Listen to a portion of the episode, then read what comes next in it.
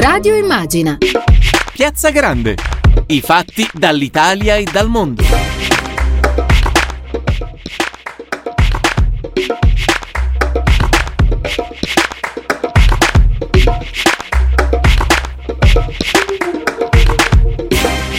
Buonasera a tutte e tutti da Tiziana Ragni, benvenuti su Radio Immagina, benvenuti a Piazza Grande. Vi saluto anche a nome di Daniele Palmisano in regia, Antonio Palmucci e Andrea Draghetti allo streaming video e Sara Guabello in redazione, ma fra poco anche qui accanto a me. E allora sono le diciotto e la parola di questa prima parte di trasmissione oggi sarà ristoro. Il dizionario ce la darebbe come benefica compensazione dell'indebolimento o dell'affaticamento fisico, ma anche consolazione, conforto, sollievo dall'avvilimento e dalla prostrazione. E ci riferiamo oggi alla prostrazione e alle difficoltà in cui la pandemia da Covid sta tenendo da quasi un anno tutti i comparti produttivi del paese. Decreti ristoro sono infatti quelli che il governo sta emanando per portare sollievo e aiuto. Avremo fra poco ai nostri microfoni il viceministro dell'economia Antonio Misiani. Io intanto vi ripeto il numero, se avete domande o osservazioni eh, potete mandarci un messaggio su WhatsApp al tre quattro due uno quattro due sei nove zero due. Intanto però ascoltiamo da Stefano Minnucci quanto, come e perché è stato fatto finora. Per affrontare l'emergenza Covid, nel corso del duemilaventi, il governo e il Parlamento hanno messo in campo un volume di risorse senza precedenti. Oltre centootto miliardi di euro reperiti attraverso quattro successivi scostamenti di bilancio. Un'azione avviata sin dai primi giorni della crisi con il decreto Cura Italia, che ha previsto misure urgenti per tutelare la salute dei cittadini e fornire un immediato sostegno al mondo del lavoro. Già dalle prime settimane sono stati approvati provvedimenti urgenti in favore di famiglie e imprese che hanno avuto effetti pari a venti miliardi di euro. Poche settimane dopo, con il decreto liquidità, sono state previste nuove e più ampie misure per favorire appunto la liquidità di famiglie e imprese. A maggio, mentre il paese iniziava a uscire dalla prima ondata della pandemia, arriva il varo del decreto rilancio, un corposo provvedimento economico dal valore complessivo di cinquantacinque miliardi di euro. Grazie a questo provvedimento, il governo ha prolungato e rafforzato le azioni in favore del nostro sistema sanitario, oltre a sostenere con decisione il tessuto sociale e produttivo. L'impegno del governo è proseguito con lo scostamento di bilancio di venticinque miliardi di euro che ha preceduto il decreto agosto. Quest'ultimo ha assegnato risorse aggiuntive per il nostro comparto sanitario, per gli ammortizzatori sociali e previsto nuove misure per la ripresa. In seguito, contemporaneamente alle azioni di contenimento per arginare la seconda ondata dell'epidemia, il governo ha varato in poche settimane quattro decreti ristori per complessivi diciotto miliardi di euro, di cui otto finanziati con un ulteriore scostamento di bilancio. Si tratta di un insieme di misure rapide e il più possibile automatiche, tra cui contributi a fondo perduto, sospensione e riduzione di imposte, contributi e versamenti e nuove settimane di cassa integrazione destinate alle categorie più colpite dalle nuove restrizioni. E allora alle diciotto in punto, bentornati in studio, ma soprattutto benvenuto ad Antonio Misiani, vice ministro dell'economia. Buonasera, buonasera a tutti voi. E allora, ministro, vice ministro, abbiamo ascoltato cifre enormi e siamo al Ristori cinque, è così? Sì, è così. Noi abbiamo messo in campo un intervento di enorme portata da marcia in avanti, scostamenti di bilancio e decreti per centootto miliardi. Abbiamo approvato poche settimane fa, a fine dicembre, una legge di bilancio da quaranta miliardi e abbiamo chiesto un ulteriore scostamento da trentadue miliardi che il Parlamento ha accordato al governo pochissimi giorni fa. Siamo in una condizione di emergenza sanitaria, economica e sociale che purtroppo perdura. La seconda ondata della pandemia è stata particolarmente forte, non ne siamo ancora usciti, ci sono tante attività economiche che soffrono, ma il dovere di aiutarle. Contemporaneamente, e dello sforzo che stiamo facendo, dobbiamo però anche progettare il futuro, ragionare e decidere in un'ottica di medio e lungo periodo, ed è quello che stiamo facendo con il Recovery Plan, con il Piano Nazionale per la Ripresa e la Resilienza, che deciderà come utilizzare in quali progetti i duecentonove miliardi che l'Italia si è conquistata in Europa. Mi pare di capire tra l'altro che è l'ultimo scostamento di bilancio, almeno così aveva detto il ministro Gualtieri, è così? Sì, il ministro Gualtieri nelle audizioni in Parlamento ha detto che è l'ultimo scostamento di bilancio per affrontare l'emergenza, perché tutti eh, confidiamo molto nella campagna di vaccinazione e eh, nella graduale fuoriuscita dalle misure di sicurezza che impattano sull'economia.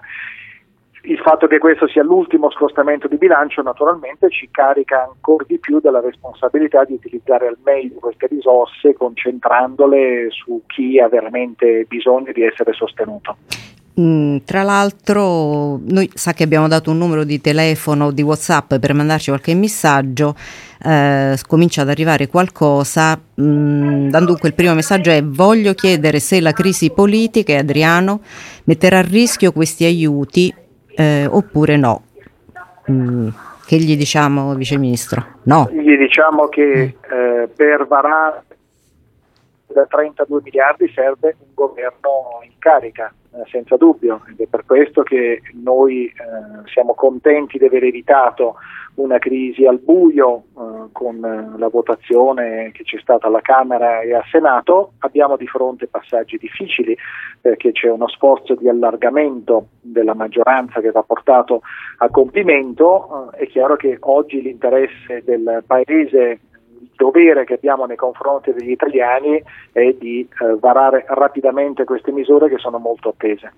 E può darci qualche capitolo, qualche parola chiave di ciò che eh, sarà contenuto, le principali misure di questo provvedimento? Sì, ve ne do alcuni principali. Il primo punto è il lavoro. Noi dobbiamo rifinanziare gli ammortizzatori sociali, la cassa integrazione, dobbiamo assumere una decisione anche sul tema dei licenziamenti. Il ministro Gualtieri, io sono d'accordo, ha parlato di una proroga eh, che riguardi quantomeno i settori più in crisi, perché noi non possiamo permetterci un'ondata di licenziamenti quando scadrà a fine marzo il blocco. Dobbiamo aiutare il mondo del lavoro autonomo e lo faremo con un intervento eh, di ristori che superi la logica dei codici Ateco e delle regioni e dia una mano a chi ha più perso nel duemilaventi. Dobbiamo ulteriormente finanziare la sanità, eh, c'è la campagna di vaccinazione, vaccinazione. Che è appena, mm. che è appena in...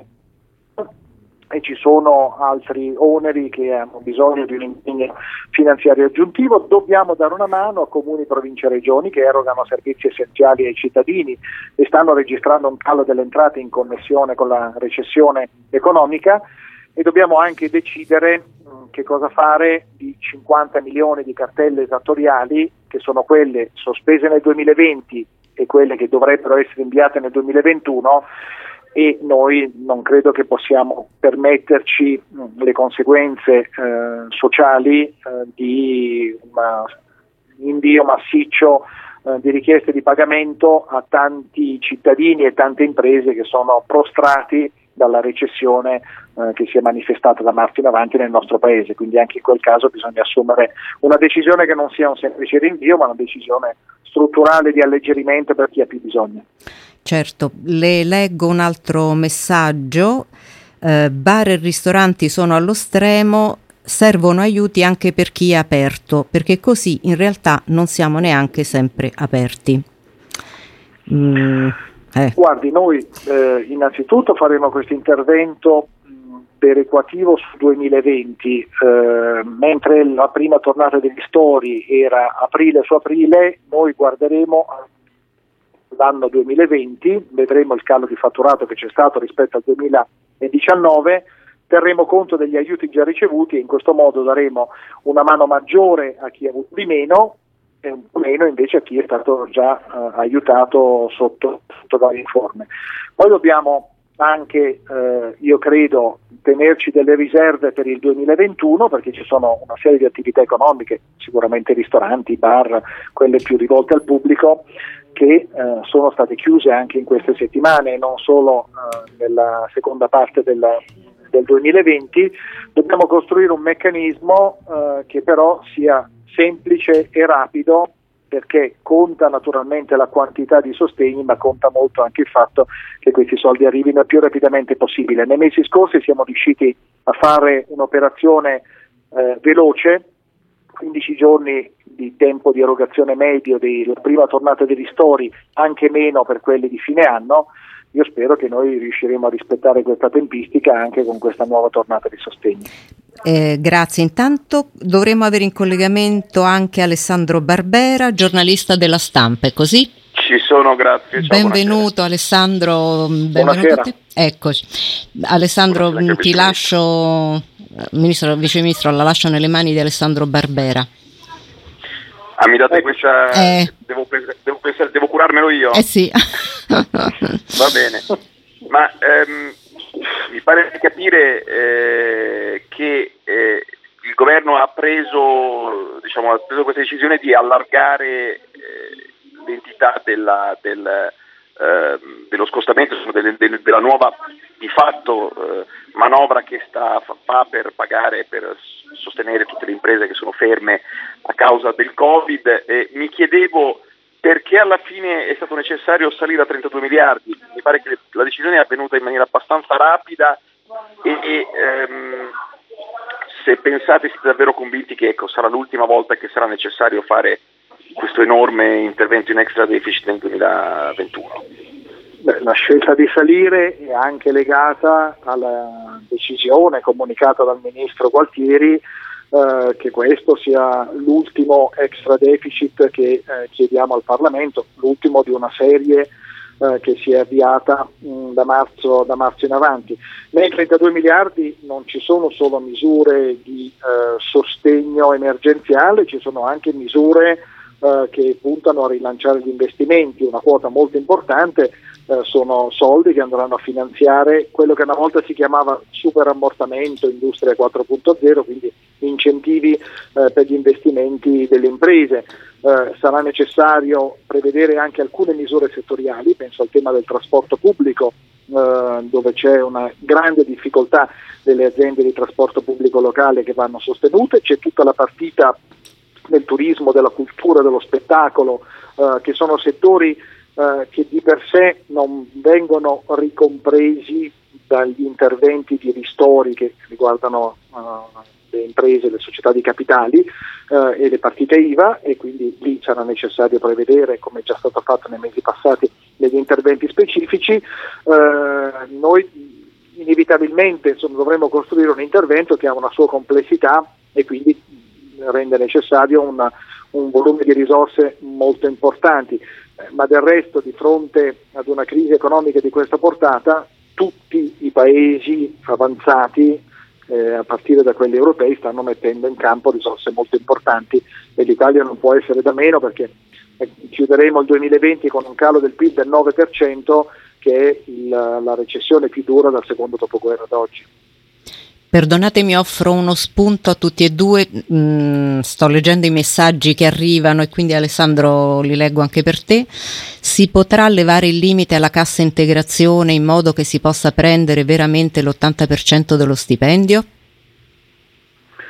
Questa è una riforma strutturale eh, che eh, credo vada fatta eh, nell'ambito di una, di una riforma complessiva degli ammortizzatori sociali. Il Ministero del Lavoro ha insediato una gruppo di lavoro, un gruppo di studio per gli ammortizzatori sociali che ha prodotto una prima bozza eh, nei mesi passati. Non sarà oggetto eh, di, di questo intervento perché il Decreto Ristori cinque si concentra solo sul duemilaventuno. Quel tipo di riforma è invece una riforma strutturale. Io credo che eh, sia necessario intervenire eh, sulla cassa integrazione. Io credo che sia necessario soprattutto superare la divisione tra lavoro dipendente e lavoro autonomo. Un primo passo l'abbiamo fatto, perché in legge di bilancio abbiamo introdotto l'ISCRO, che è una sigla un po' brutta, eh, che però indica uno strumento importante, una sorta di cassa integrazione per le partite I V A eh, che nel nostro paese non, non l'avevano. È un primo passo, dobbiamo estenderlo ad altre categorie diverse dal lavoro dipendente, Eh, anche tenendo conto di quella che è stata la drammatica esperienza di questi mesi, in cui abbiamo chiesto a milioni di lavoratori autonomi di sospendere o ridurre drasticamente le loro attività in un paese in cui non c'era una rete di protezione sociale paragonabile a quella dei lavoratori dipendenti. Ecco, siamo intervenuti con delle misure di emergenza, è tempo di fare una riforma strutturale. Ma viceministro, mi pare di capire che questo diciamo ci sia avvertito soprattutto da parte delle imprese la richiesta di fare una finalmente una riforma, ce lo auguriamo tutti, vera, degli ammortizzatori, anche perché eh, ormai si sono, si, come purtroppo in molte parti del nostro welfare, si sono sovrapposti strumenti, eh, trattamenti, e obiettivamente è ora di fare eh, un po' d'ordine. Ma eh, mi chiedevo, è inevitabile eh, la conferma del blocco dei licenziamenti, come sembra eh, si, si, si dica insomma nei, nei, nei palazzi in queste ore, e, e per quanto? Perché mi pare di capire che c'è anche l'ipotesi di fare una conferma selettiva, ma ho l'impressione che alla fine forse la soluzione migliore è confermarla per tutti almeno fino a giugno, insomma questa è l'ipotesi che, che si fa. È così? Eh, guardi, ne, ne, il governo ne discuterà con le parti sociali, oggi ci sono stati incontri sul Recovery Plan, nei prossimi giorni ci saranno incontri sul Decreto Ristori cinque, si parlerà sicuramente anche del tema dei licenziamenti. Eh, il ministro Gualtieri ha espresso una posizione che io condivido, che è quella mh, di una proroga ma limitata ai settori eh, maggiormente in crisi. Eh, io personalmente sono convinto che dobbiamo iniziare ad uscire da una, una logica di pura emergenza, eh, distinguendo quello che sta avvenendo nell'economia, perché ci sono settori in profonda, profondissima crisi.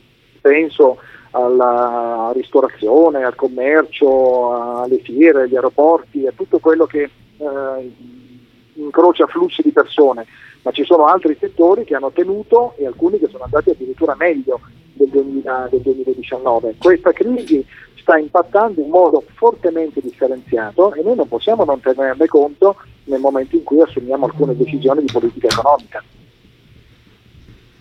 Ecco, eh, ci sei sempre, Alessandro? Sì. Eccoci, sì, sì. sì. Fare... Sì, sì, sì, procedi. Io non ho ancora altre domande. Eh, la, l'altra questione che mi sembra, diciamo, sulla quale mi pare che eh, stiate discutendo, eh, ma eh, per quanto riguarda, sempre per quanto riguarda la riforma degli ammortizzatori, eh, l'ipotesi è eh, diciamo procedere lungo una direttrice, uno strumento universale, o invece eh, c'è il, diciamo, l'esigenza di continuare ad andare avanti con diversi strumenti per diverse eh, categorie di lavori? Ecco, su questo non, non, non mi chiedevo se c'è una, questo, eh, allora, un'indicazione questo, dentro il governo. È un po' prematuro eh, trarre delle conclusioni dal, dal lavoro che si è sviluppato al, al Ministero. Eh, io credo che sia necessario essere pragmatici. Eh, La rete di protezione deve avere una vocazione universalistica, cioè aiutare lavoratori che oggi sono privi di qualunque strumento di sostegno.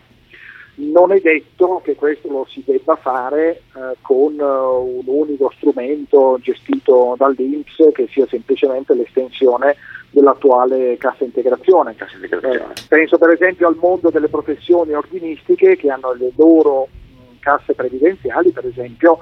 Uh, nel quadro uh, di, di, di regole condivise, in quel caso potrebbero essere uh, i soggetti previdenziali privati a gestire una rete di protezione simile alla cassa integrazione. È una discussione che va fatta con i diretti interessati.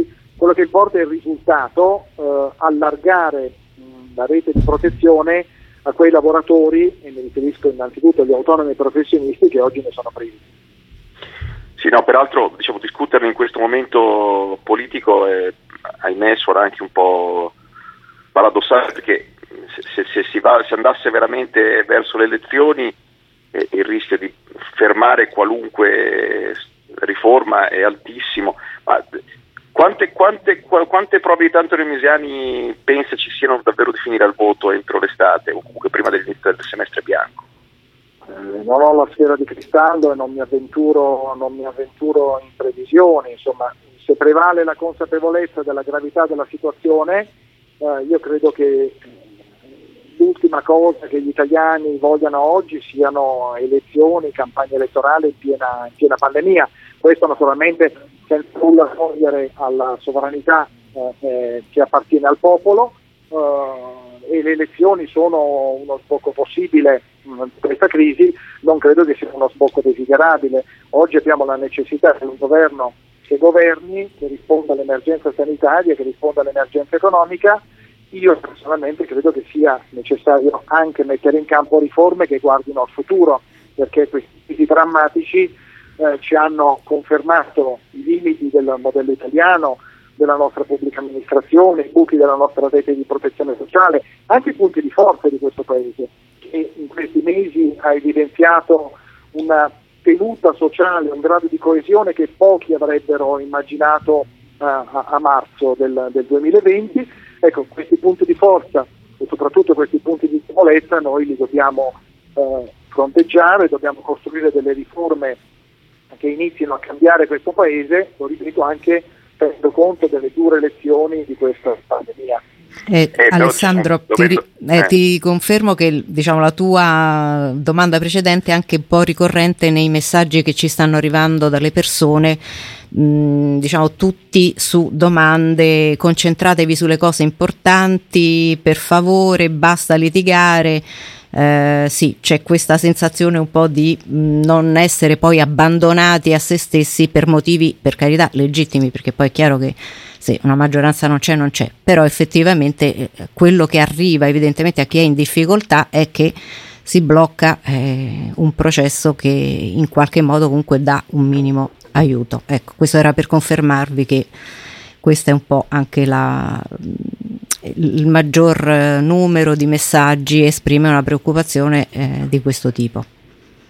No, l'altra cosa, eh, la domanda successiva era se, se Misiani pensa che eh, ci sia spazio per riaprire le porte della maggioranza a, a, ai, ai deputati e ai senatori della, del partito di Matteo Renzi, perché l'impressione sempre più forte è che senza eh, il rientro in maggioranza di Renzi non c'è solo un problema di tenuta dei numeri al Senato, dove eh, i numeri sono al momento piuttosto risicati, abbastanza per andare avanti ma molto risicati, soprattutto se bisogna fare riforme, ecco.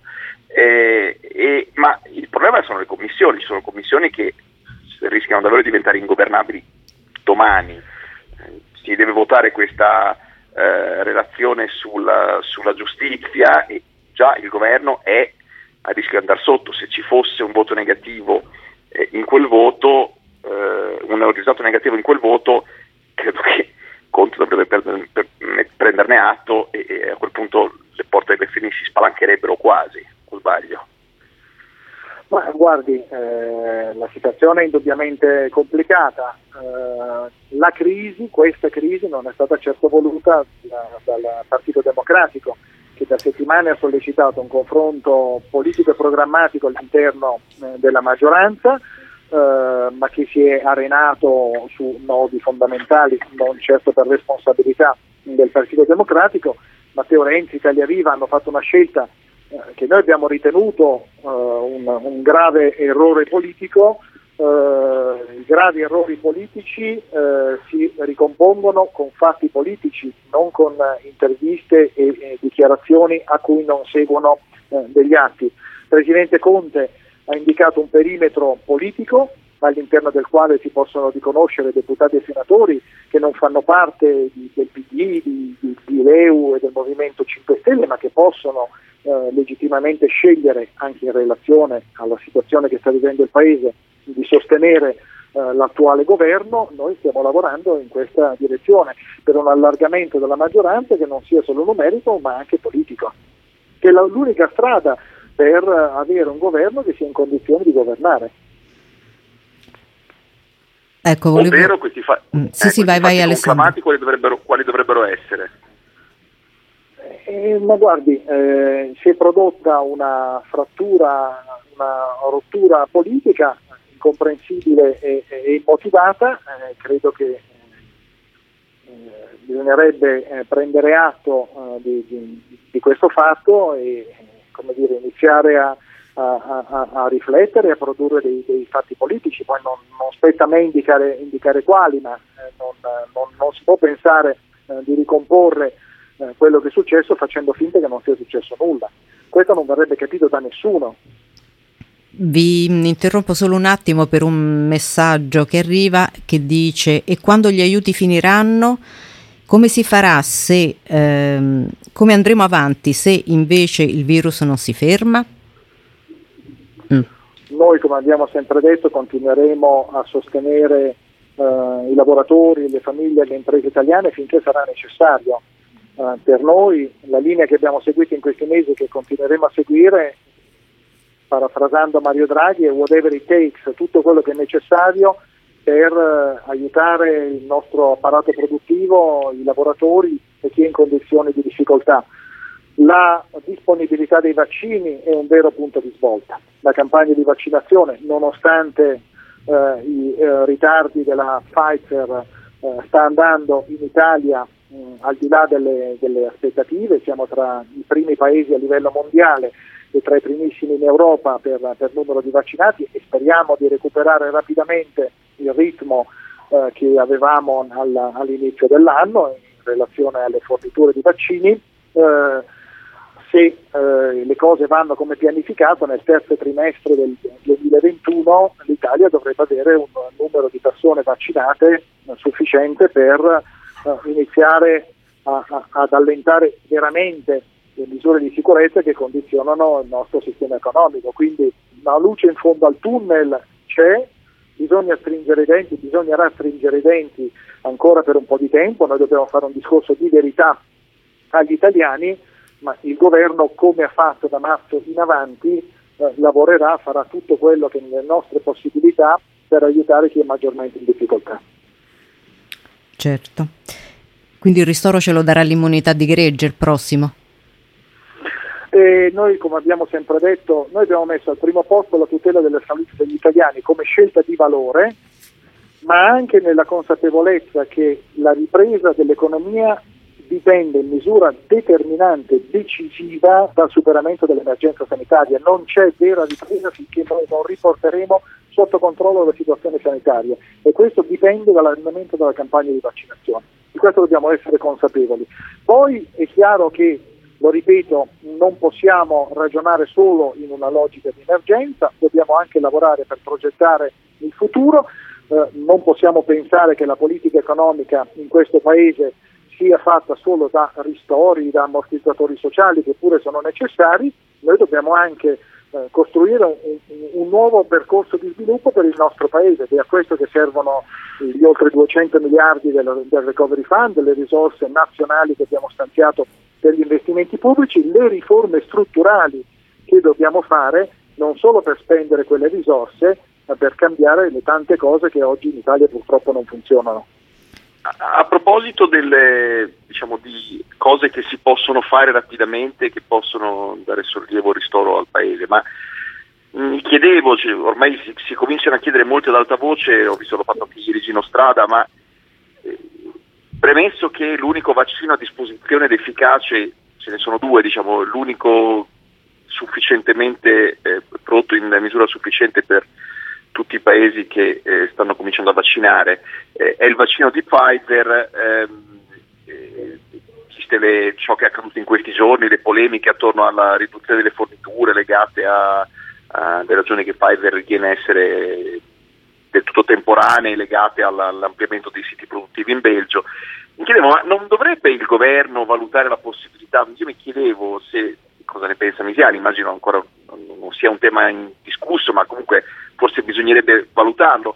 Non, non dovrebbe forse il governo pensare a qualcosa di più creativo che minacciare un'azione legale a Pfizer, cosa che peraltro ha anche creato un po' di dissapori con la Commissione Europea, cioè sostanzialmente proporre a Pfizer eh, l'apertura ad esempio di un sito produttivo in Italia, l'affinanziamento di un sito produttivo che permetta magari di eh, costruire, di, di produrre rapidamente tutte le dosi di cui c'è bisogno. Non è una cosa così, secondo me, Eh, impensabile e, e illusoria, insomma, non, probabilmente non sarebbe nemmeno troppo difficile farlo. Sbaglio?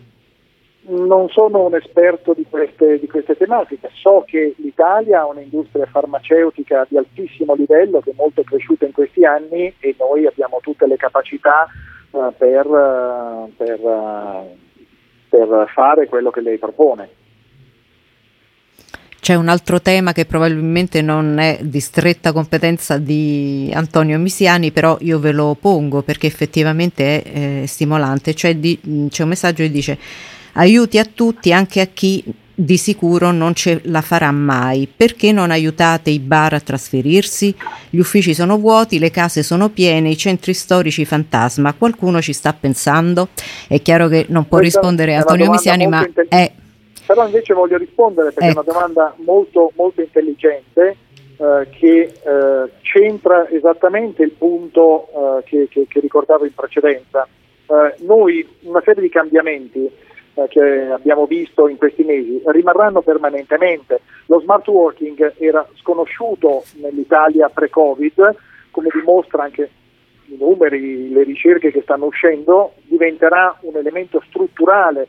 Questo vuol dire che tanti uffici nei centri delle città saranno meno utilizzati rispetto al passato. Questo cambierà anche il tessuto commerciale, i bar, i ristoranti, tutte certo. le attività che stanno attorno, mentre si rafforzeranno, con tutto come già iniziato ad accadere in questi mesi, le, le attività di prossimità nei quartieri dove le persone eh, lavorano, lavorano da casa.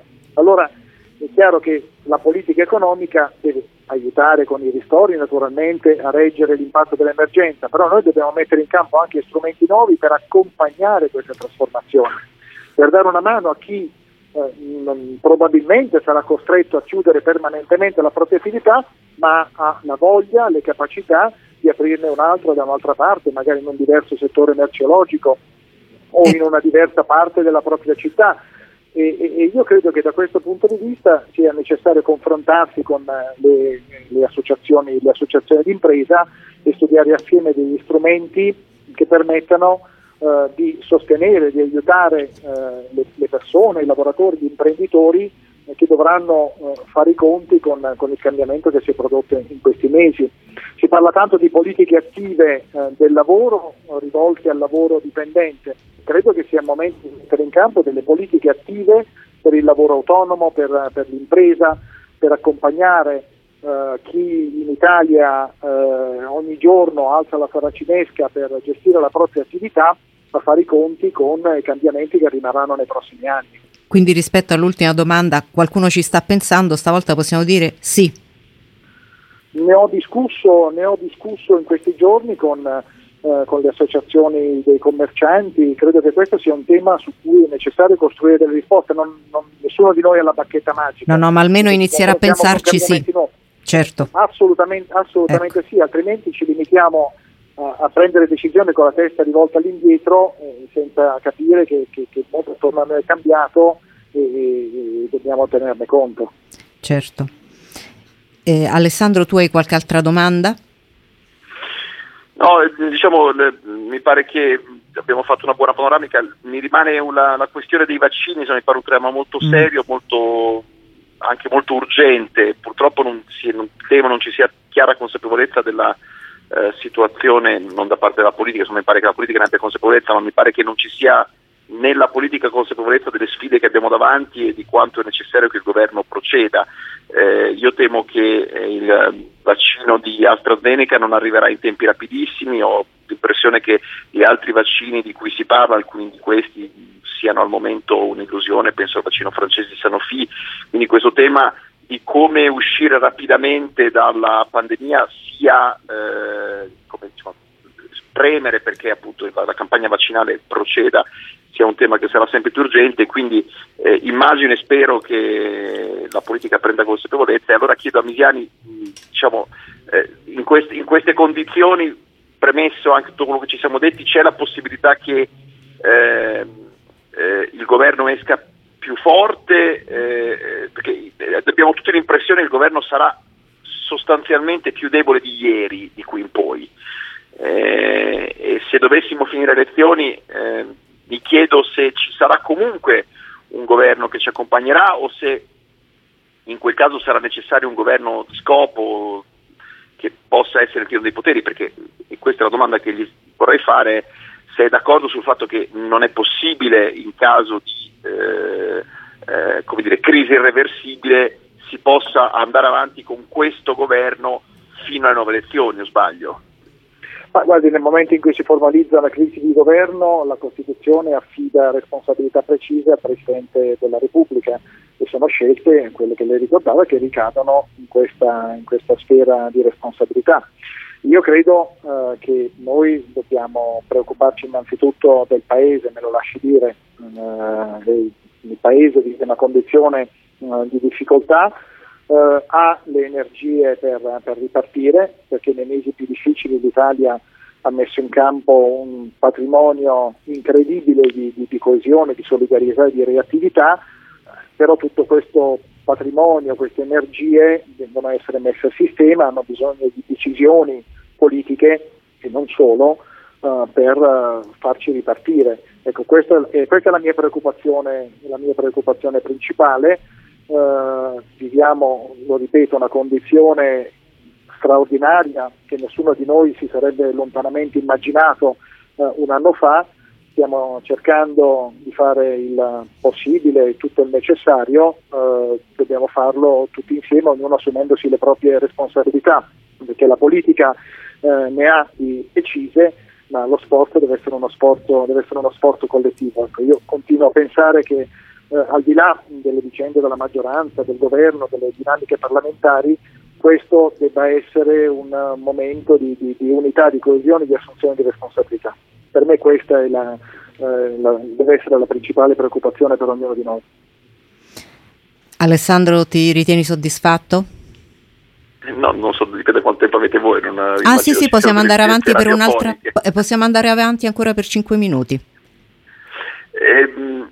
Non ho capito, quindi, se la risposta è che eh, se effettivamente... Un governo ci sarà, un governo, un governo in carica c'è sempre in questo paese che la prescrive la Costituzione, però la risposta è che alcune decisioni del capo dello Stato. Del, del capo dello Stato, e non mi sentirei di tirarlo per la giacchetta. Insomma. Perdonatemi, c'è un messaggio: si possono sviluppare le procedure più veloci per i ristori? Ah, perché lamenta a, a qualcuno arrivano in ritardo i ristori. Eh, eh, a qualcuno sarebbe già una buona notizia se fosse solo qualcuno. Si possono pro- guardi, sviluppare il meccanismo, se posso rispondere. Sì, sì, certo. I ristori gestiti, i ristori gestiti dall'Agenzia delle Entrate sono uh, hanno funzionato in modo estremamente rapido. Noi abbiamo fatto un'analisi comparata rispetto agli altri paesi europei e le tempistiche Eh, che siamo riusciti a costruire in Italia mh, fino ad un massimo di quindici giorni eh, per, per, per avere questi aiuti sono veramente tra le migliori in Europa. È andata meno bene per la cassa integrazione, lo abbiamo riconosciuto, abbiamo cambiato i meccanismi di, eh, di, di, di domanda e di erogazione della cassa integrazione in deroga, che prima dovevano passare attraverso le regioni con molte lungaggini, eh, lì si possono fare ancora eh, progressi. Eh, io lo dicevo prima, insomma, la tempistica di questi aiuti ha un valore pari alla quantità di aiuti stessi, perché se arrivano tardi eh, chi dovrebbe riceverli eh, rischia di trovarsi in condizioni, in condizioni eh, difficilissime. Eh, gli aiuti per quanto riguarda i prestiti garantiti eh, dalla, dallo Stato, dal Fondo Centrale di Garanzia, sono partiti lenti per una serie di problemi che abbiamo via via risolto, però hanno Uh, raggiunto un ammontare gigantesco, siamo a centotrenta miliardi di prestiti erogati con, con garanzie dello Stato, che diventano centocinquanta sommando quelli di SACE. Insomma, noi abbiamo dovuto costruire da zero tanti interventi di sostegno in questi mesi, in una condizione di emergenza senza precedenti.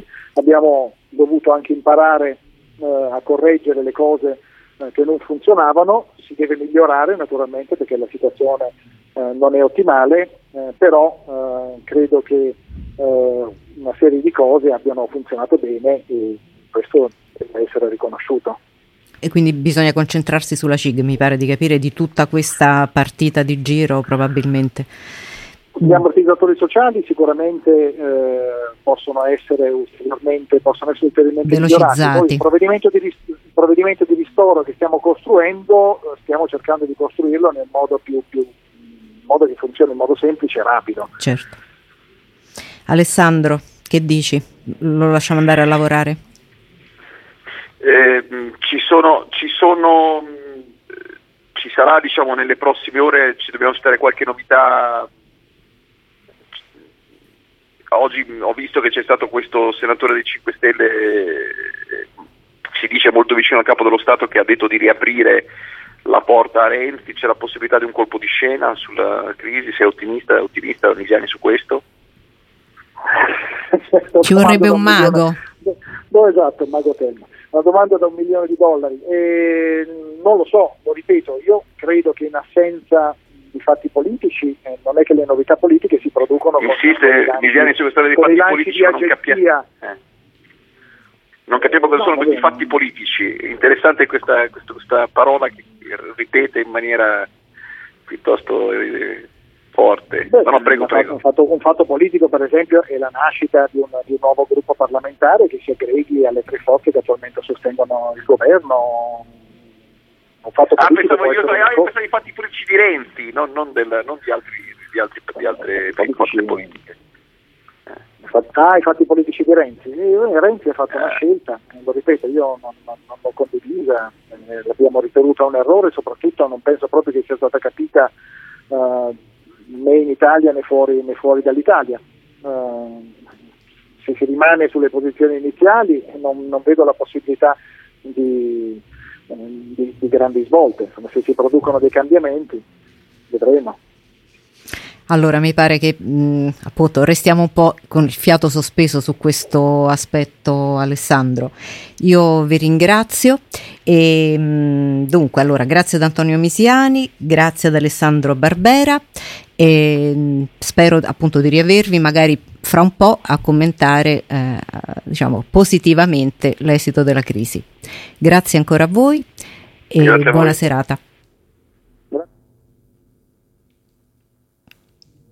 Allora, a questo punto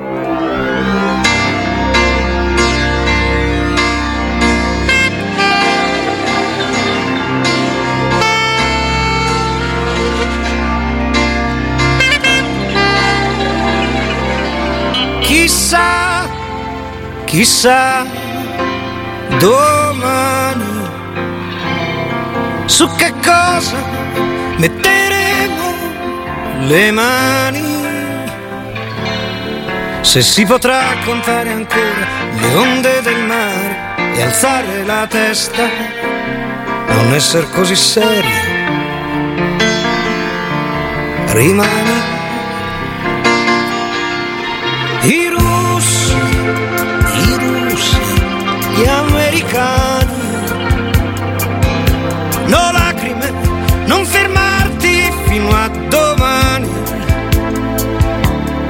Sarà stato forse il tuono, non mi meraviglio, è una notte di fuoco, dove sono le tue mani. Nascerà e non avrà paura nostro figlio.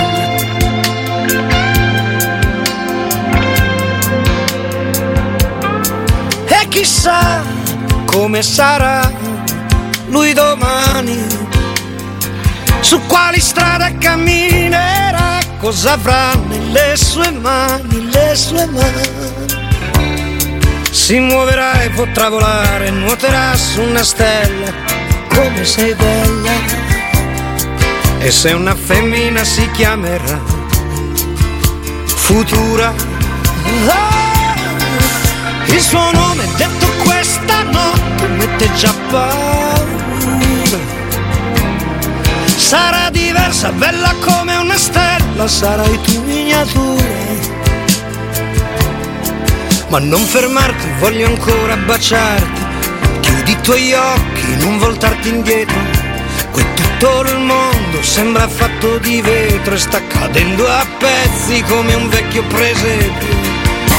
Di più, muoviti più in fretta, di più, benedetta, più su.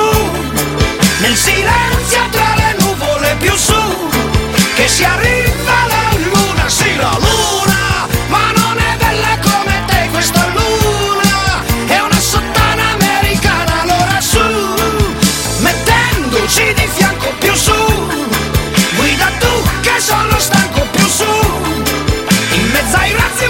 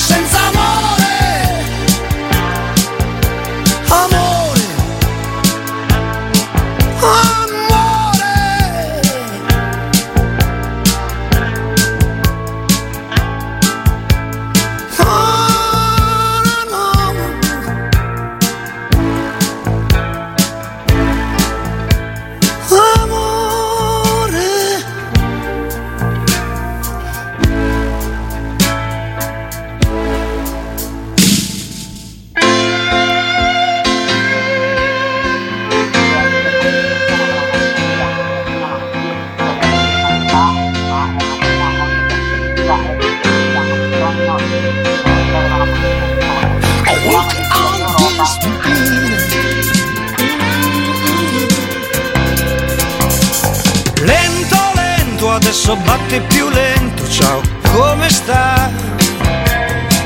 Il tuo cuore lo sento, i tuoi occhi così belli non li ho visti mai. Ma adesso non voltarti, voglio ancora guardarti, non girare la testa. Dove sono le tue mani? Aspettiamo che ritorni la luce, di sentire una voce, aspettiamo senza avere paura, domani.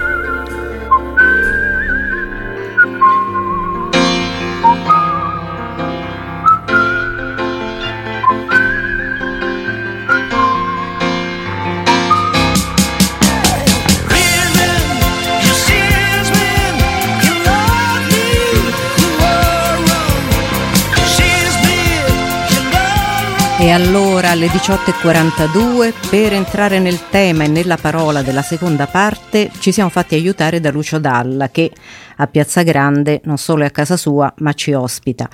E quindi i russi, i russi, gli americani, soprattutto di americani, parleremo oggi con Guido Moltedo. Benvenuto a Radio Immagina, Guido Moltedo. Grazie per l'invito, mi fa molto piacere essere con voi. E, mh, Guido Moltedo, un quarto di secolo al Manifesto, con cui attualmente ancora collabora, molti anni al quotidiano Europa, autore di saggi, biografie, e dirige Italy, una rivista che ha fondato nel duemilaquindici, e da poco, proprio per le edizioni di Italy, è uscito un libro il cui titolo è Stati disuniti d'America, e mi pare già un, un programma questo titolo. E eh, la parola della seconda parte è futuro, e quindi si apre un futuro, vediamo come, eh, in America. È un futuro in salita, sembra dalle prime mosse, perché Joe Biden eredita un paese diviso, lacerato, in fiamme, prostrato. Che dici, Guido, dal tuo osservatorio? Eh sì, è così, ma la cosa che più impressiona, se uno ci pensa bene, no, di questi quattro anni di, di Trump e del suo lascito, è che l'America ha perso quattro anni, cioè questi sono quattro anni perduti, perché quello che sta cercando di fare Biden con prime cose e di ripristinare quello che era l'America prima di Trump, cioè tutte le misure, anche questi ordini esecutivi, questi decreti, servono semplicemente a ribadire che l'America è un paese multirazziale, che è un paese accogliente, che è un paese di, eh, con delle diversità al suo interno, che è un paese che si occupa di quelli che stanno eh, che stanno male, come in questo momento quelli che sono colpiti da Covid. Cioè tutte queste eh, questi aspetti di un paese, diciamo, democratico, e che, che, che come era la, com'è l'America, diciamo, fondamentalmente erano tutte cose che erano state, diciamo, cercate di, mes- di essere messe o da parte o addirittura annullate dal, dal, dal presidente uscente. Quindi l'America ha perso quattro anni della sua vita con, con Trump, è una e, cosa che non è mai accaduta prima. E probabilmente mh, qualcosa la perderà ancora, perché è vero che Trump è uscito di scena, ma i trumpisti no. Sì, appunto, adesso quando tu perdi, come nella vita, no, come in tutte le cose, tu perdi il tempo, non è solo il tempo che hai perso, e poi ne perdi ancora di altro per recuperare il tempo perduto. Eh. Quindi è chiaro che quello che sta cercando di fare Biden è una corsa anche contro il tempo, perché E dobbiamo tenere conto del fatto che tra due anni si vota per le, per le elezioni di medio termine, che sono domani politicamente, quindi è un tempo molto limitato per rimettere in moto dei meccanismi e di fare anche nuove cose, tra l'altro, eh, importanti per gli Stati Uniti, che è un paese che poi si trova a competere con la Cina, Eh, con altri, con l'Europa, cioè non è, un, non è più la superpotenza di un tempo, no? È una, è una superpotenza dentro un contesto mondiale molto cambiato. E mh, poi va anche detto che non possiamo illuderci che alcuni dei problemi eh, di Biden e dell'America non siano arrivati fino a qui. Io ti segnalo solo un fatto di cronaca italiana: proprio oggi è stato arrestato questo ventiduenne di Savona, perché come se fra i tanti problemi ci mancasse il suprematista savonese, e eh, appunto aveva costituito questa organizzazione denominata Nuovo Ordine Sociale, di matrice nazionalsocialista, finalizzata al reclutamento di altri volontari e alla pianificazione di atti estremi e violenti a scopo eversivo. Quindi, diciamo, l'effetto sei gennaio a Capitol Hill purtroppo non è che si fermi lì, evidentemente quella è una roba sdoganata che eh, poi dilaga ovunque. È certo. Così. Mm. Certo, certo, e quello che abbiamo visto a Washington eh, ha impressionato tutti, perché forse, guarda, perfino di più dell'undici settembre, perché diciamo il sei gennaio duemilaventuno è una data che farà il paio purtroppo con l'undici settembre, sebbene si tratti di cose molto profondamente diverse tra loro, ma quello è stato una, un atto di terrorismo internazionale, questo è un atto di terrorismo interno, come lo stesso Biden ha detto, e quegli atti di terrorismo che lasciano, che lasciano il segno, perché eh, indubbiamente, come ha detto lo stesso Biden, è stata, diciamo, la dimostrazione della fragilità della nostra democrazia. Ora, la fragilità della democrazia americana e la fragilità della, della democrazia occidentale in senso più ampio, a mio parere, quindi è una cosa che parla a tutti, tutti hanno visto quello che succedeva negli Stati Uniti come un qualcosa non solo di un paese amico eh, che, ci, che ci interessa, ma anche una cosa che, che ci riguarda anche. Molto da vicino, certo, sì. Perché il nostro destino, questo in generale, soprattutto ora in tempi di pandemia, non c'è nessuno che possa immaginare o pensare di uscirne da solo, quindi anche a questo livello eh, non avere collaboratori attorno significa aggravare ulteriormente la, la situazione in cui ogni paese si trova. Ti volevo chiedere anche qualcosa sulla figura di Kamala Harris, perché mh, Biden eh, all'età che ha non sappiamo che, che intenzioni avrà per dopo, ma molti dicono, qui siamo ovviamente nell'ambito del, del futuribile, probabilmente lei potrebbe essere eh, la prossima candidata.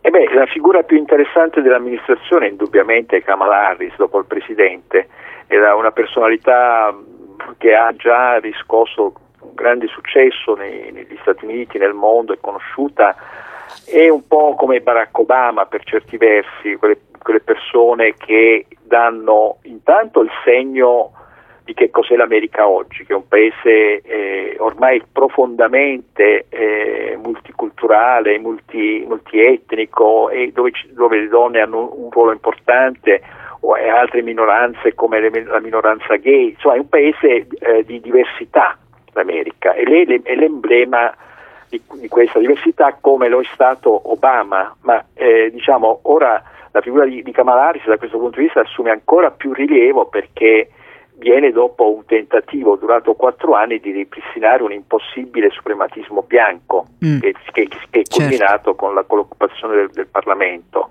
Beh, e questo, quindi Kamala Harris ha innanzitutto questo, questo valore emblematico.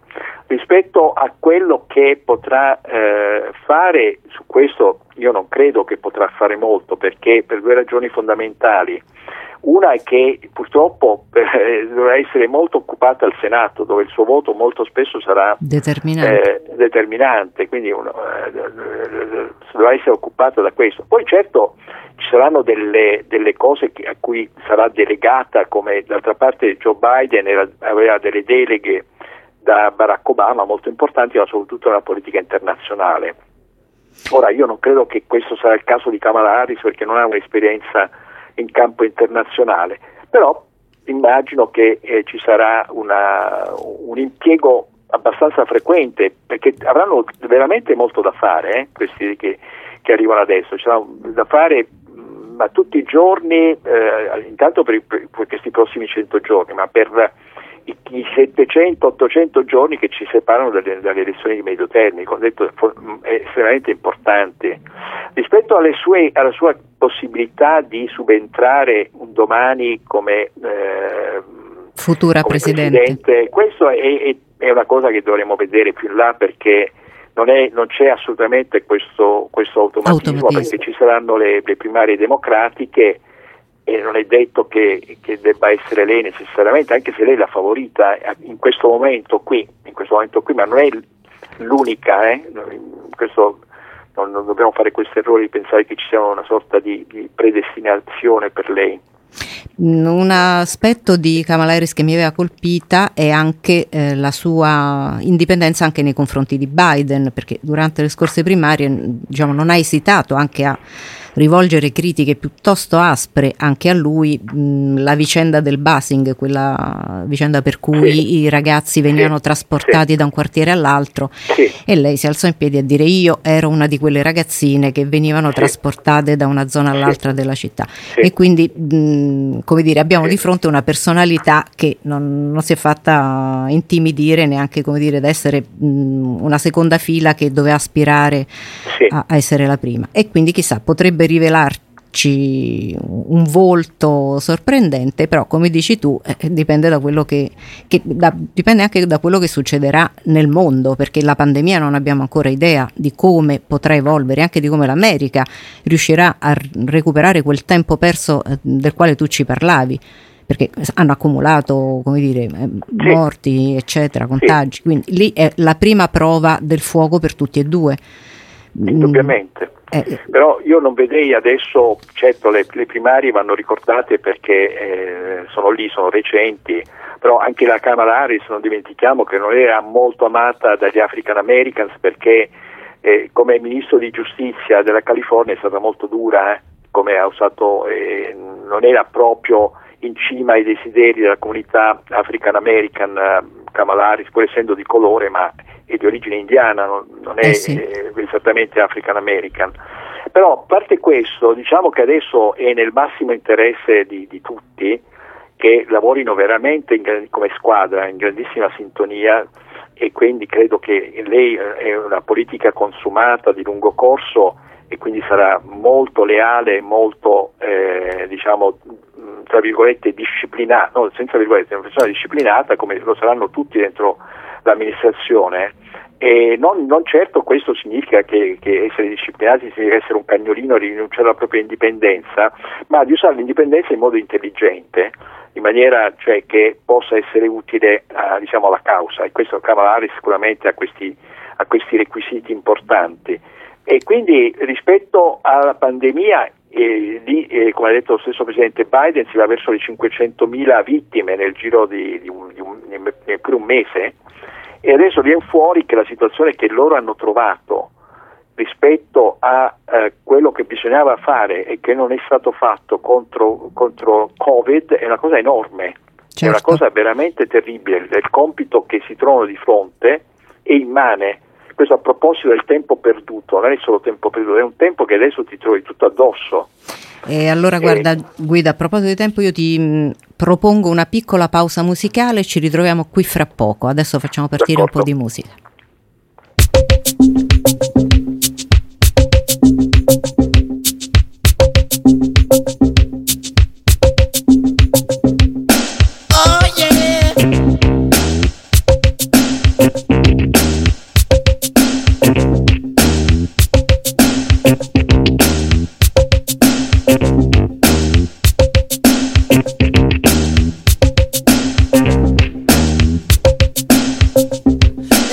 Skinny man died of a big disease with a little name.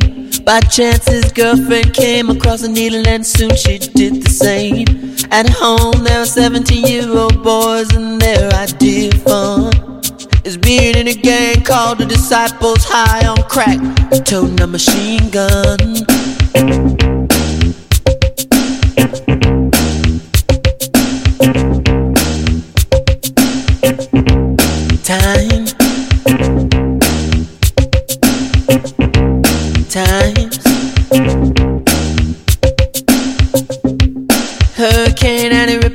Off a church and kill everyone inside. You turn on the telly and every other story's telling you somebody died. A sister killed her baby cause she couldn't afford to feed it, and it was sending people to the moon. In September my cousin tried reefer for the very first time, now he's doing horse. It's June uh.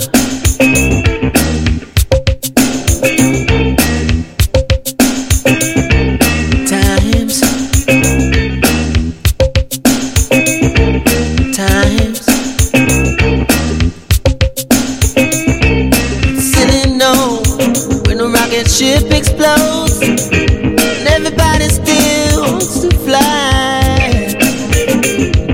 Some say man ain't happy unless man truly dies. Oh, why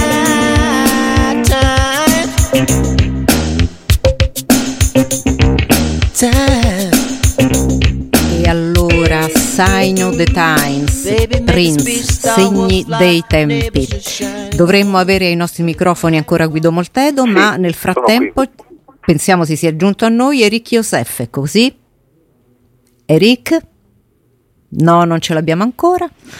Ce l'abbiamo? Eric Jozsef? Sì, sì, eccolo, benissimo. Benvenuto, benvenuto Eric Jozsef, giornalista francese, corrispondente in Italia di Liberazione, la R T S, la radiotelevisione svizzera. Stavamo parlando con Guido Moltedo del dopo, di alcuni dopo che si stanno aprendo in Europa e nel mondo.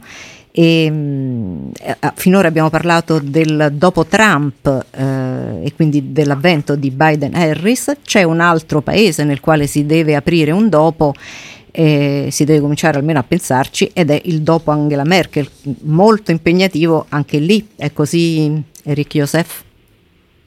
Sì, è, il, è molto impegnativo ovviamente perché Angela Merkel ha rappresentato un, una forma di stabilità eh, in Europa che, che La, la, la traduzione della stabilità del, del sistema politico tedesco, ma eh, ha rappresentato una, anche una stabilità per l'Europa, con una certa um, ritardo a volte a prendere delle decisioni, però le, le decisioni che ha preso Angela Merkel sono, cioè li ha lasciato in qualche modo eh, maturare, creando molte difficoltà. Penso ad esempio alla Grecia, al fenomeno migratorio, eh, oppure diciamo anche sull'uscita del nucleare, cioè Angela Merkel è una leader che lascia maturare le cose, però a un certo punto quando deve prendere una decisione la prende, e nel caso appunto dell'Europa è stato essenziale anche per lanciare questo Next Generation E U di settecentocinquanta miliardi che dovrebbe almeno, forse non salvare, però cercare di tamponare gli effetti della crisi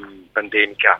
Eh, la, il fatto che il suo successore avrà un compito ancora più difficile in qualche maniera, Armin Laschet, è lui che sarà disegnato per condurre eh, la, la, la, la C D U. Eh, Ma non lo sarà automaticamente così?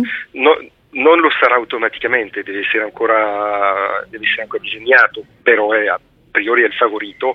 Però il, il, il successore di Angela Merkel avrà, avrà una, una, un compito ancora molto più difficile, perché in realtà c'è un'accelerazione del cambiamento del mondo. Eh, quello a cui assistiamo in qualche maniera è, è un, un riequilibrio del, delle potenze mondiali, e anche quello che, che spiega per parte anche il successo di Trump.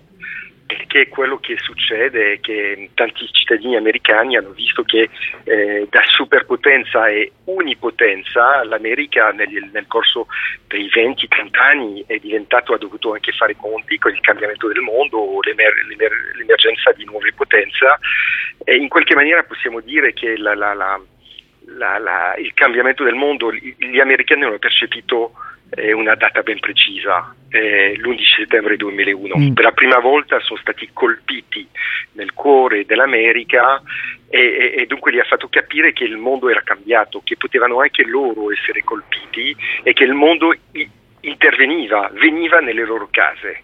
E da lì c'è una parte del, degli americani che non si rassegnano al cambiamento del mondo, non pensano che, che, che si può adattarsi, e che bisogna prendere atto che appunto eh, il, il mondo post, post seconda guerra mondiale è finito, e questo fa sì che c'è una buona parte di, di, di gente che si sente emarginata da questo cambiamento, che cerca di tornare a make, make America great again, tornare al dietro. Mm. Questo fenomeno è ancora è, è lo stesso in qualche maniera per l'Europa.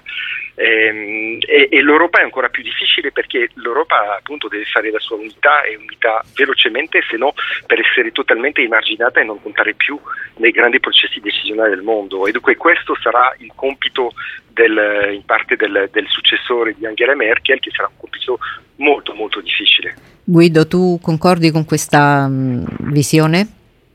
Sì, sì, totalmente. Eh, diciamo che Eh, comunque eh, la nuova amministrazione americana, anche se sarà molto eh, enormemente più friendly nei confronti della, dell'Europa, ciò nonostante sarà da, A, molto presa dai problemi interni, i problemi domestici che occuperanno il grosso dell'agenda di Biden, per cui la politica internazionale fatalmente andrà un po' in secondo piano. e B, poi obiettivamente, diciamo, gli interessi americani si sono spostati già dall'amministrazione Obama verso l'Estremo Oriente e l'Europa conta abbastanza di meno di fatto dentro, dentro il, eh, lo scenario americano, e quindi sì, i rapporti saranno, saranno migliori. E quindi questo che cosa significa? Che noi a nostra volta, sia la Germania, sia la Francia, sia l'Italia e l'Europa nel, nel suo complesso, dovranno in qualche modo rimodulare la loro politica internazionale, cosa che, diciamo, la presidenza Trump ha anche impedito di fare, perché è stata talmente eh, nevrotica e tumultuosa che eh, l'Europa è stata un po' disorientata, spaesata da questa amministrazione. Non è però, diciamo, i temi che sono stati posti prima da Obama e poi da Trump non sono irrilevanti, cioè sul fatto che l'America ha interessi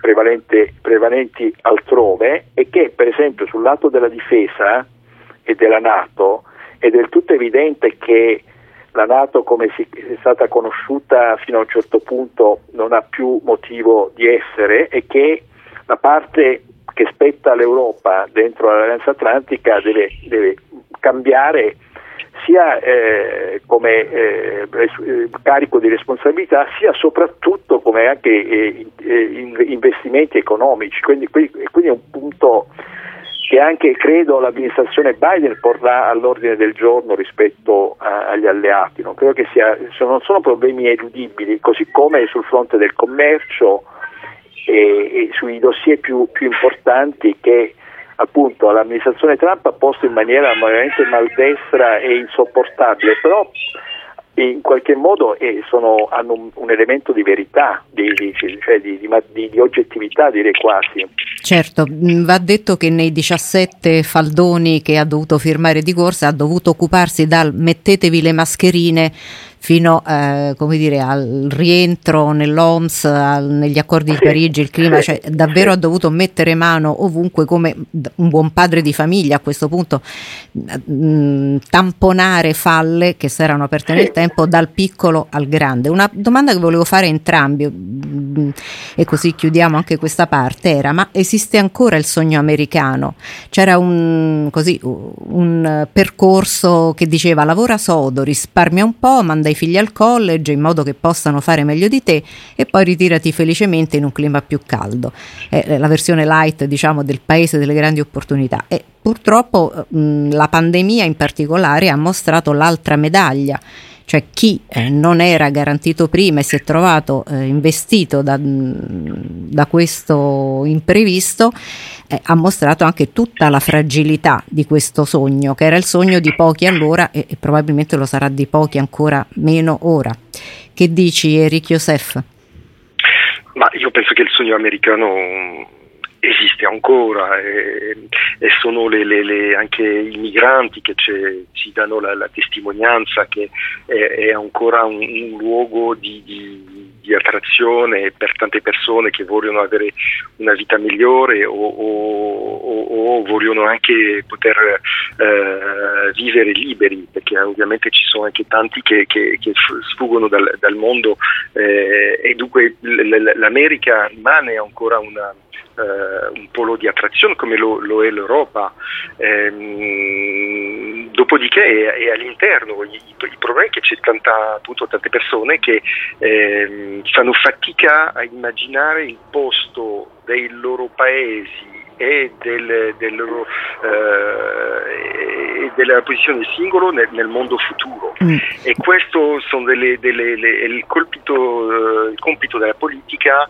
in qualche maniera, di, di di rassicurare e di accompagnare su dei, dei, dei cambiamenti che sono inevitabili, cioè il, dal cambiamento la climatico, trasformazione, a, certo. Eh, assolutamente, ma, ma, ma e questo, la, la difficoltà è, è veramente, se, se pensiamo che l'America rappresenta in termini di popolazione circa il cinque per cento della popolazione mondiale, e dunque vuol dire che eh, il, il mondo come l'abbiamo conosciuto per, per quasi due secoli, in cui in qualche maniera, per essere schematico, l'Occidente dominava, eh, non tornerà più. Certo. E dunque Guido, bisogna adattarci mm. a, a questa nuova, nuova dato, un nuovo dato.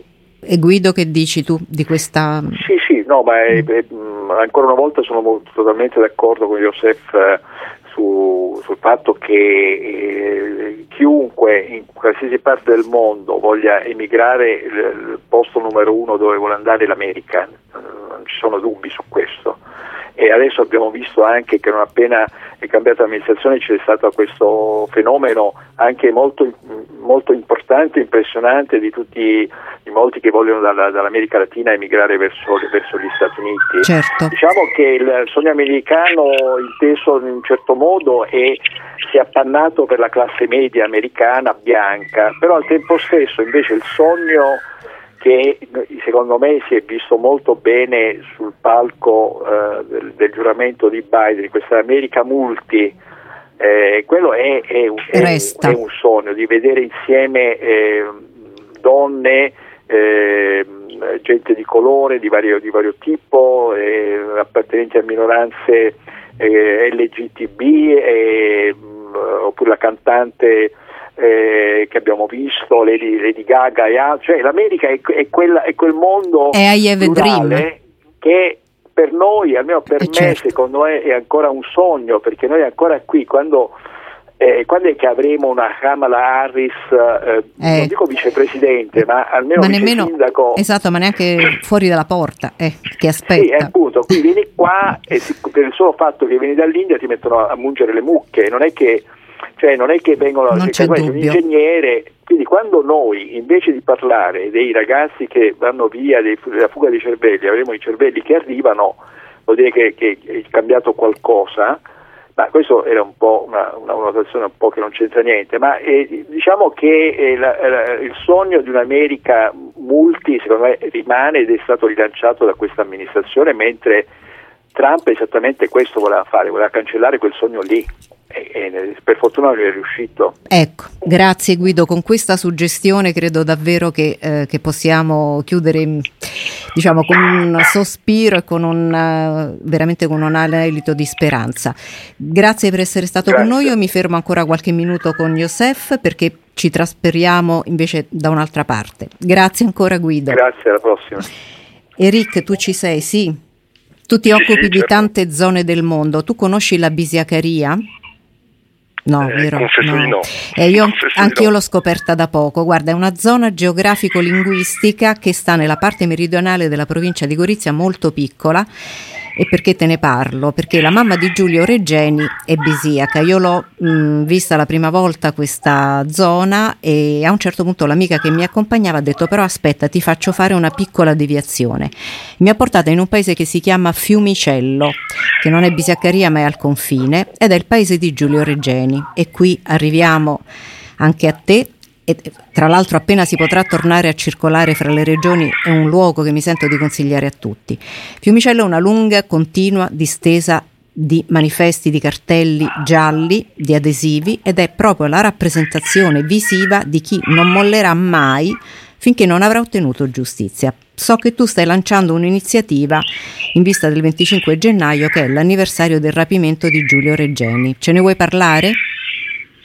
Sì, in realtà appunto lanciamo con una serie di associazioni, di Europa Now, ma che Achimos, Benvenuti in Italia, eh, European eh, Alternatives, eh, Volte, cioè tutta una serie di associazioni per dire che la questione Regeni è una, una questione europea, che non deve essere una, una questione che si risolve nel, nel dialogo, piuttosto lo, lo scontro eh, tra Italia e Egitto, ma proprio è, deve è di tutti. Eh, è di tutti, perché non soltanto Giulio Regeni era un cittadino europeo, eh, cittadino italiano, ma anche un cittadino europeo, ma perché ehm, cioè sono i, i valori costitutivi del, dell'Unione Europea che sono stati eh, calpestati, negati eh, attraverso la, la, la, la, la tortura e l'omicidio di, eh, di Giulio Regeni, perché eh, l'Unione Europea si è costruito eh, nel, nel, eh, nel secolo scorso nel ricordo ricordo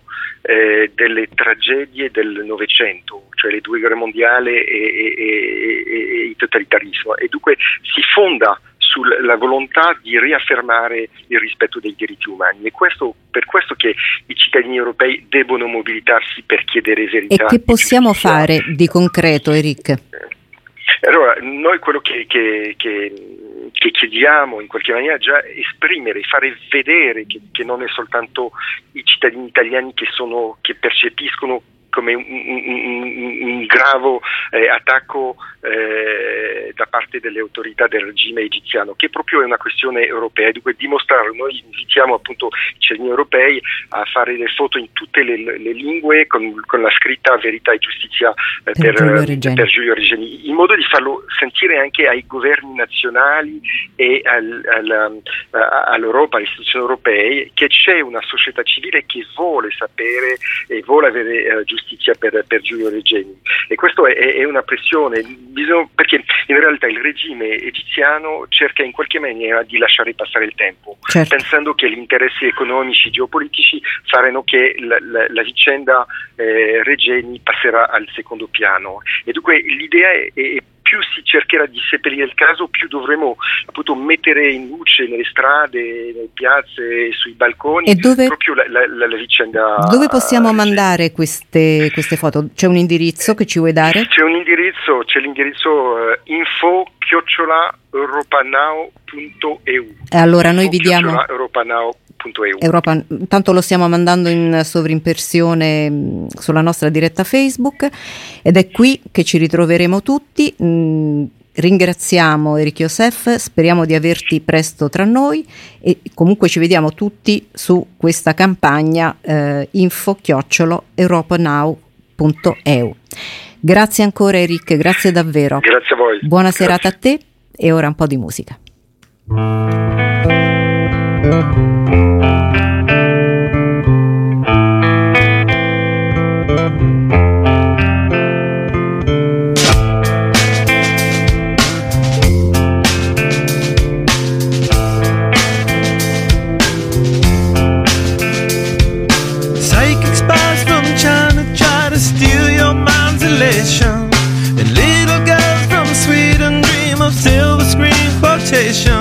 And if you want these kind of dreams, it's Californication.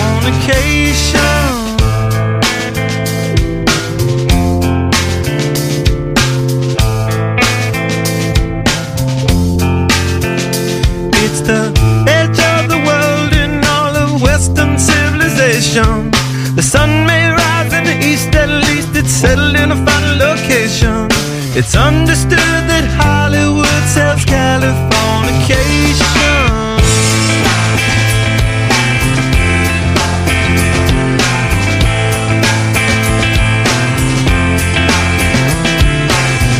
Sergeant Barry, while they break the spell of aging, celebrity skin, is this your gender, is that why you're waiting?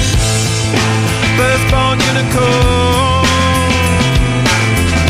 hardcore softcore, dream of Californication, dream of Californication,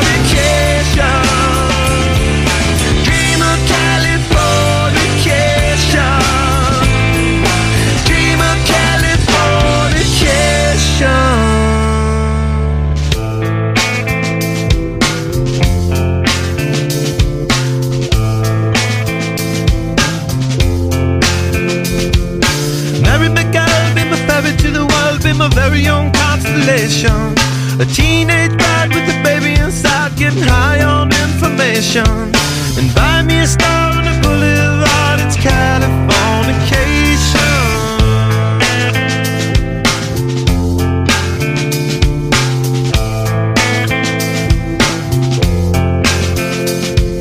Space may be the final frontier, but it's made in a Hollywood basement, in Cobain, singing songs off station to station, and Alderon's not far away, it's Californication.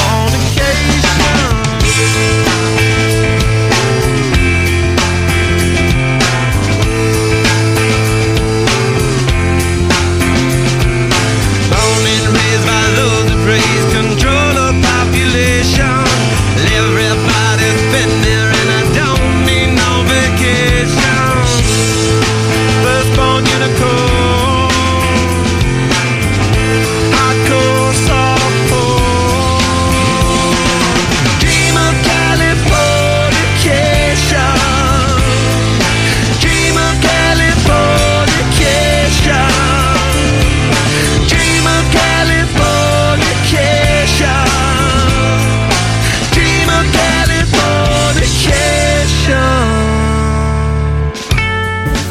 Good night and good luck.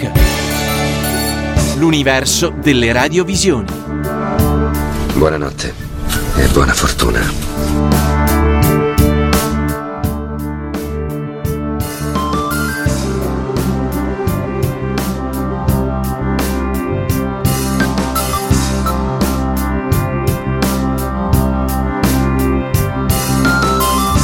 Steve Jobs non abita più qui, ma Michele Masneri invece, tornato dagli States, abita ancora all'Esquilino?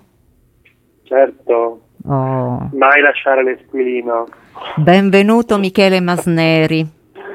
Grazie. Benvenuto a Radio Immagina, e io le chiamo le voci di carta, perché sono quelle dei giornalisti, scrittori, e finalmente le ascoltiamo.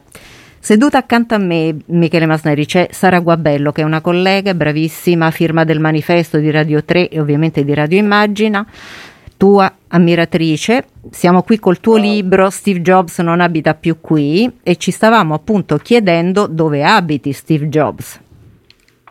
Eh, questa è una bella domanda. E se si intende che cosa ne è di quella...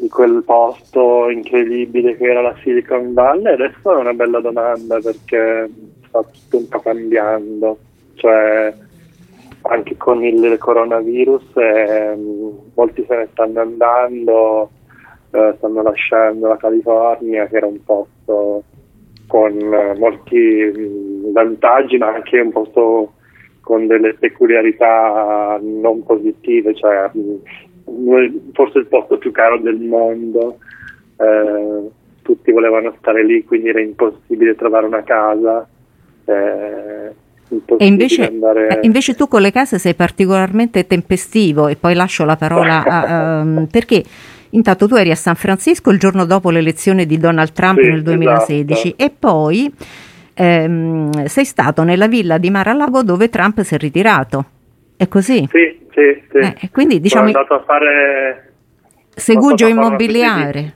di, di, sì, di, di, che quando negli annunci dicono no perditempo, ecco, io facevo proprio il perditempo. Beh, questo è fantastico, eh, e poi ci fai anche dei libri, eh sì, infatti, eh, massimizzazione. Sara, esatto. E allora buonasera a tutti e buonasera Michele Masneri. No, This sound is processed by Stereotool. Go to stereotool dot com for information. Il libro delinea un nuovo tipo umano, lo startupparo, che è una figura che lo attraversa interamente, onnipresente in tutto il racconto. E chiediamo se ci puoi tracciare un identikit di questo startupparo. Perché Michele, mi inserisco, oggi è venuto fuori invece il suprematista savonese, oggi purtroppo c'è stato un arresto eccetera, quindi invece qui abbiamo lo startupparo californiano, è così?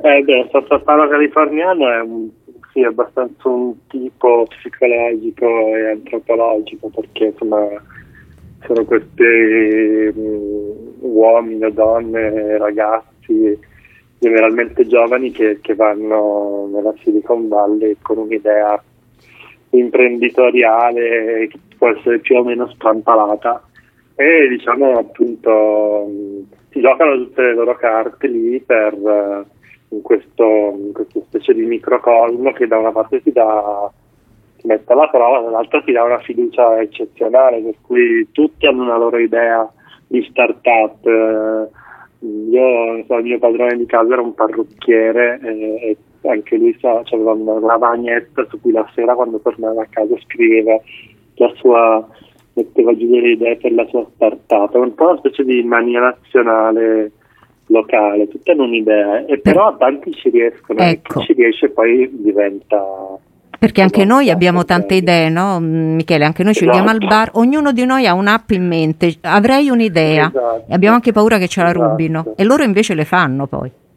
Loro le fanno, tra l'altro questa idea che ci rubano l'idea ehm, è stata una delle prime cose che, che ha segnato la differenza culturale di quel posto, perché io l'ho detto una volta e mi hanno riso in faccia, perché mi hanno detto guarda che nessuno inventa niente, cioè l'idea non vale niente, cioè tu, tu, chi sviluppa una cosa, questa idea è già stata sviluppata, cioè, cioè la, è stata immaginata da cento altre persone, ci sono cento Facebook, duecento Airbnb, però l'idea poi è di chi la, la porta avanti. Per cui c'è anche una specie di demistificazione di questa cosa molto italiana che abbiamo noi dell'idea, no? E un invece loro, crociana, certo, loro ce l'hanno della realizzazione. Però, sì, lì, lì le fanno le cose, quindi è proprio anche abbastanza educativo in questo.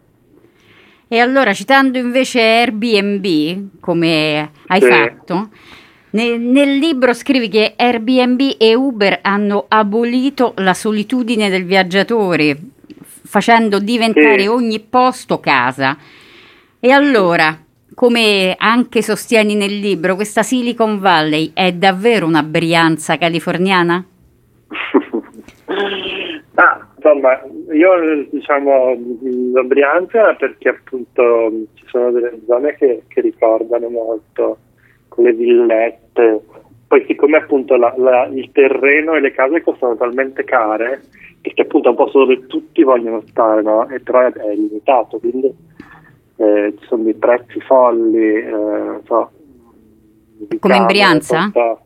No, Silicon Valley, forse anche in Brianza, sono meno pratico. Però insomma c'è, una, c'è questo tema della, della concentrazione, per cui anche, non so, io sono andato un paio di volte in case di gente milionaria e avevano delle villette a schiera micidiali, per cui dicevi ma cioè, uno fa tanto e poi vive nella bifamiliare in quartina. E, E invece no, sulla cosa della solitudine no, era così per raccontare appunto che effettivamente due delle invenzioni, no, che hanno cambiato un po' il modo anche di, di, di viaggiare, come appunto Airbnb e Uber, sono, sono nate lì anche, anche queste.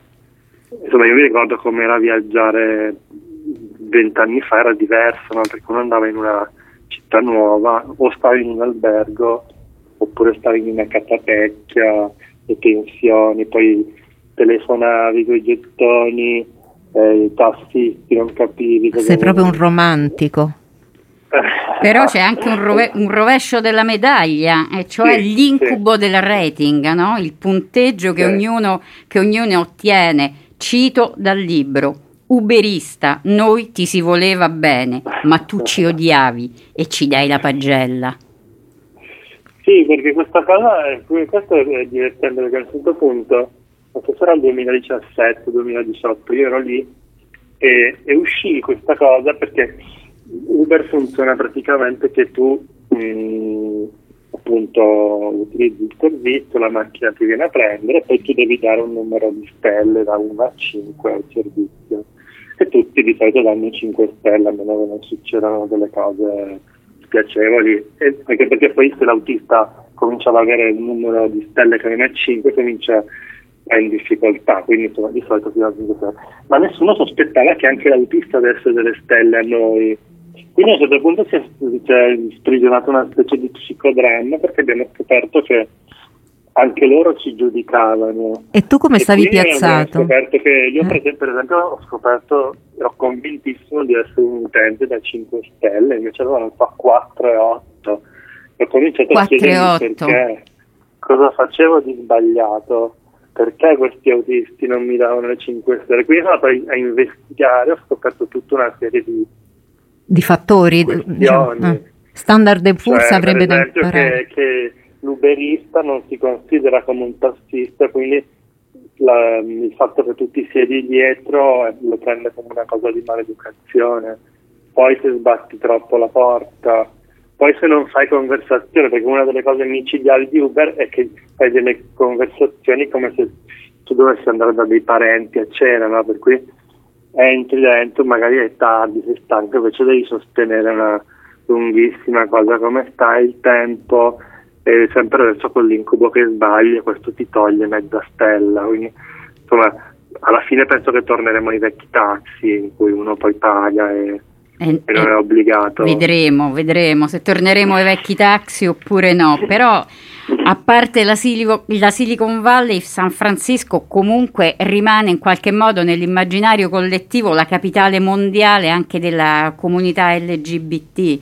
Quindi fra app di incontri, Pride che tu hai trovato completamente brandizzati, farmaci antiretrovirali che hanno fugato la paura dell'AIDS e raduni di orsi, come, a che punto sta la città?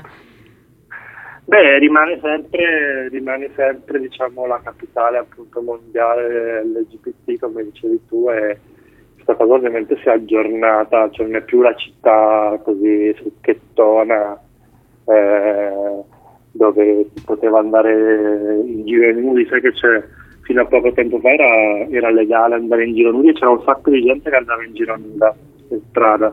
Adesso l'hanno, l'hanno vietato da qualche... Eh, adesso l'hanno proprio chiusi dentro, quindi... Sì, sì. Adesso c'è il perizoma, il perizoma obbligatorio? Sì. Eh, però questa cosa del Covid effettivamente sta... sta cioè ultimamente praticamente lamentavano che la, che la città ci fosse un po' imborghesita, perché appunto anche quartieri per esempio come Castro, che sono proprio storicamente gay, sono stati colonizzati da questi nuovi... Ehm, imprenditori o aspiranti tali. Ma io eh... adesso il Covid ha avuto un impatto mm. molto pesante, per cui mh, c'è chi teme che ci sia una fuga, c'è chi invece addirittura dice ah, forse tornerà come era la vecchia San Francisco, che era un posto molto diverso da come è diventata, era il posto appunto dei poeti, di, di la Big Generation, del, così anche del del rischio, dell'avventura, e ultimamente era diventata invece un posto solo di solo di imprenditoria, start-upari. Noi siamo Sen- oh. ah, no scusa Sara, ci stiamo avviando verso la fine, quindi dobbiamo fare proprio due sì. battute. Io prima di lasciare l'ultima domanda a Sara, però voglio sapere soprattutto se ci sono sviluppi sì. sulla spettacolare idea di diventare anche tu uno start-uparo da blitzscaling, soprattutto che ne è stato oh. del progetto di uno spicciafaccende selezionatore amoroso robot. Era no, una chatbot sì, per le app di incontri, no? Eh sì, ma infatti eh. la, cosa, la cosa divertente è che quando stai lì sono talmente tutti ossessionati con queste startup che alla fine diventa contagioso. Così anch'io che sono negato, beh, ma avevo, mi era venuta in mente eh. un'idea. L'idea era di usare queste chatbot, cioè messaggi automatici, nelle chat di incontro. L'anello di congiunzione noi... fra Asimov e Tinder, ma vuoi mettere? Ma e allora eh, a che punto siamo? Noi passiamo ore inutili a fare dei discorsi, sempre come va, quanto sei alto, ti piace la, la, la matriciana, che potrebbe benissimo fare un'intelligenza artificiale. E a che punto siamo? No, l'ho abbandonato, così vi, vi regalo, vi regalo quest'idea. Eh, ecco, per il nostro prossimo viaggio californiano, per noi e per gli ascoltatori. Ma per chiudere, vorrei chiudere con una suggestione, e cioè, cito, Airbnb è un materasso ad aria fotografato con grandangoli mostruosi e sovraesposizioni boreali. Quanta finzione! Quanto calcolo, quanto gioco e quanto invece genuino desiderio di abbellire il panorama delle nostre vite ancora in California a San Francisco, Michele Masneri. Eh sì, c'è tutto, no? C'è l'idea appunto del, del turismo, del, delle case, che tu vai in qualunque posto del mondo, sei a casa e te la passi tutte uguali. Quindi c'è anche l'altro lato della medaglia. Che era quello che loro volevano evitare. Ah. Perché dopo anch'io avevo affittato a casa mia su Airbnb. All'Esquilino? E, e ogni tanto me la guardavo ed era molto più bella di come è nella realtà. Beh, è andata bene? Su internet e mm. sì, mi sembrava molto più bella. E poi ci sei rientrato e hai detto, ma eh, come mai? Ah. La ricordavo no, diversa. Ristretta. La rappresentavo ristretta. diversa, no? E il mondo, volontà e rappresentazione, per citare esatto. quelli bravi. E allora grazie a Michele Masneri. Steve grazie Jobs non abita più qui, Michele Masneri invece lo trovate sempre all'Esquilino, ma soprattutto sul Foglio, a Delphi. Tra l'altro so che hai dei record di ristampe di questo libro, è così? Sì, eh, eh. sì. Terza, rist- terza ristampa. Eh, e quindi niente, ognuno di noi ha una startup. Eh, eh, sì, eh sì, abbiamo tutti una startup nel cuore e chissà, magari ce la faremo. Grazie, grazie ancora mille. A te Michele. Grazie Michele Masneri. A presto, grazie. E allora buonanotte, buona fortuna a tutti da Radio Immagina, da Tiziana Ragni e da Sara Guabello. Noi vi aspettiamo lunedì alle otto con Cristiano Bucchi in diretta. Buon weekend a tutti. Ciao.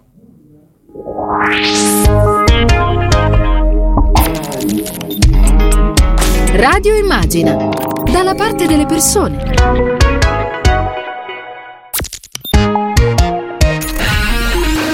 Radio Immagina.